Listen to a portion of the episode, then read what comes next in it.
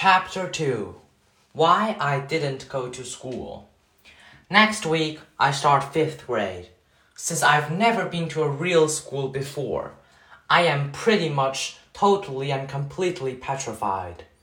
People think I haven't gone to school because of the way I look. But it's not that. It's because of all the surgeries I've had. 27 since I was born.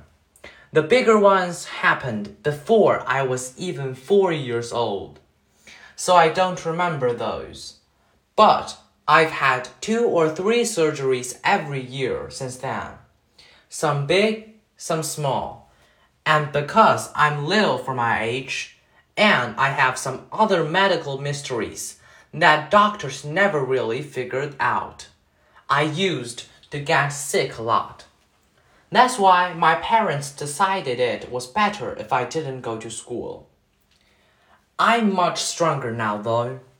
The last surgery I had was eight months ago, and I probably won't have to have any more for another couple of years. Mom homeschools me. She used to be a children's book illustrator. She draws really great fairies and mermaids. Her boy stuff isn't so hot though. She once tried to draw me a Darth Vader, but it ended up looking like some weird mushroom shaped robot. I haven't seen her draw anything in a long time. I think she's too busy taking care of me and Via. I can't say I always wanted to go to school because that wouldn't be exactly true. What I wanted was to go to school, but only if I could be like every other kid going to school. Have lots of friends and hang out after school and stuff like that. I have a few really good friends now. Christopher is my best friend, followed by Zachary and Alex. We've known each other since we were babies, and since they've always known me the way I am, they are used to me. When we were little, we used to have play dates all the time. But then Christopher moved to Bridgeport in Connecticut.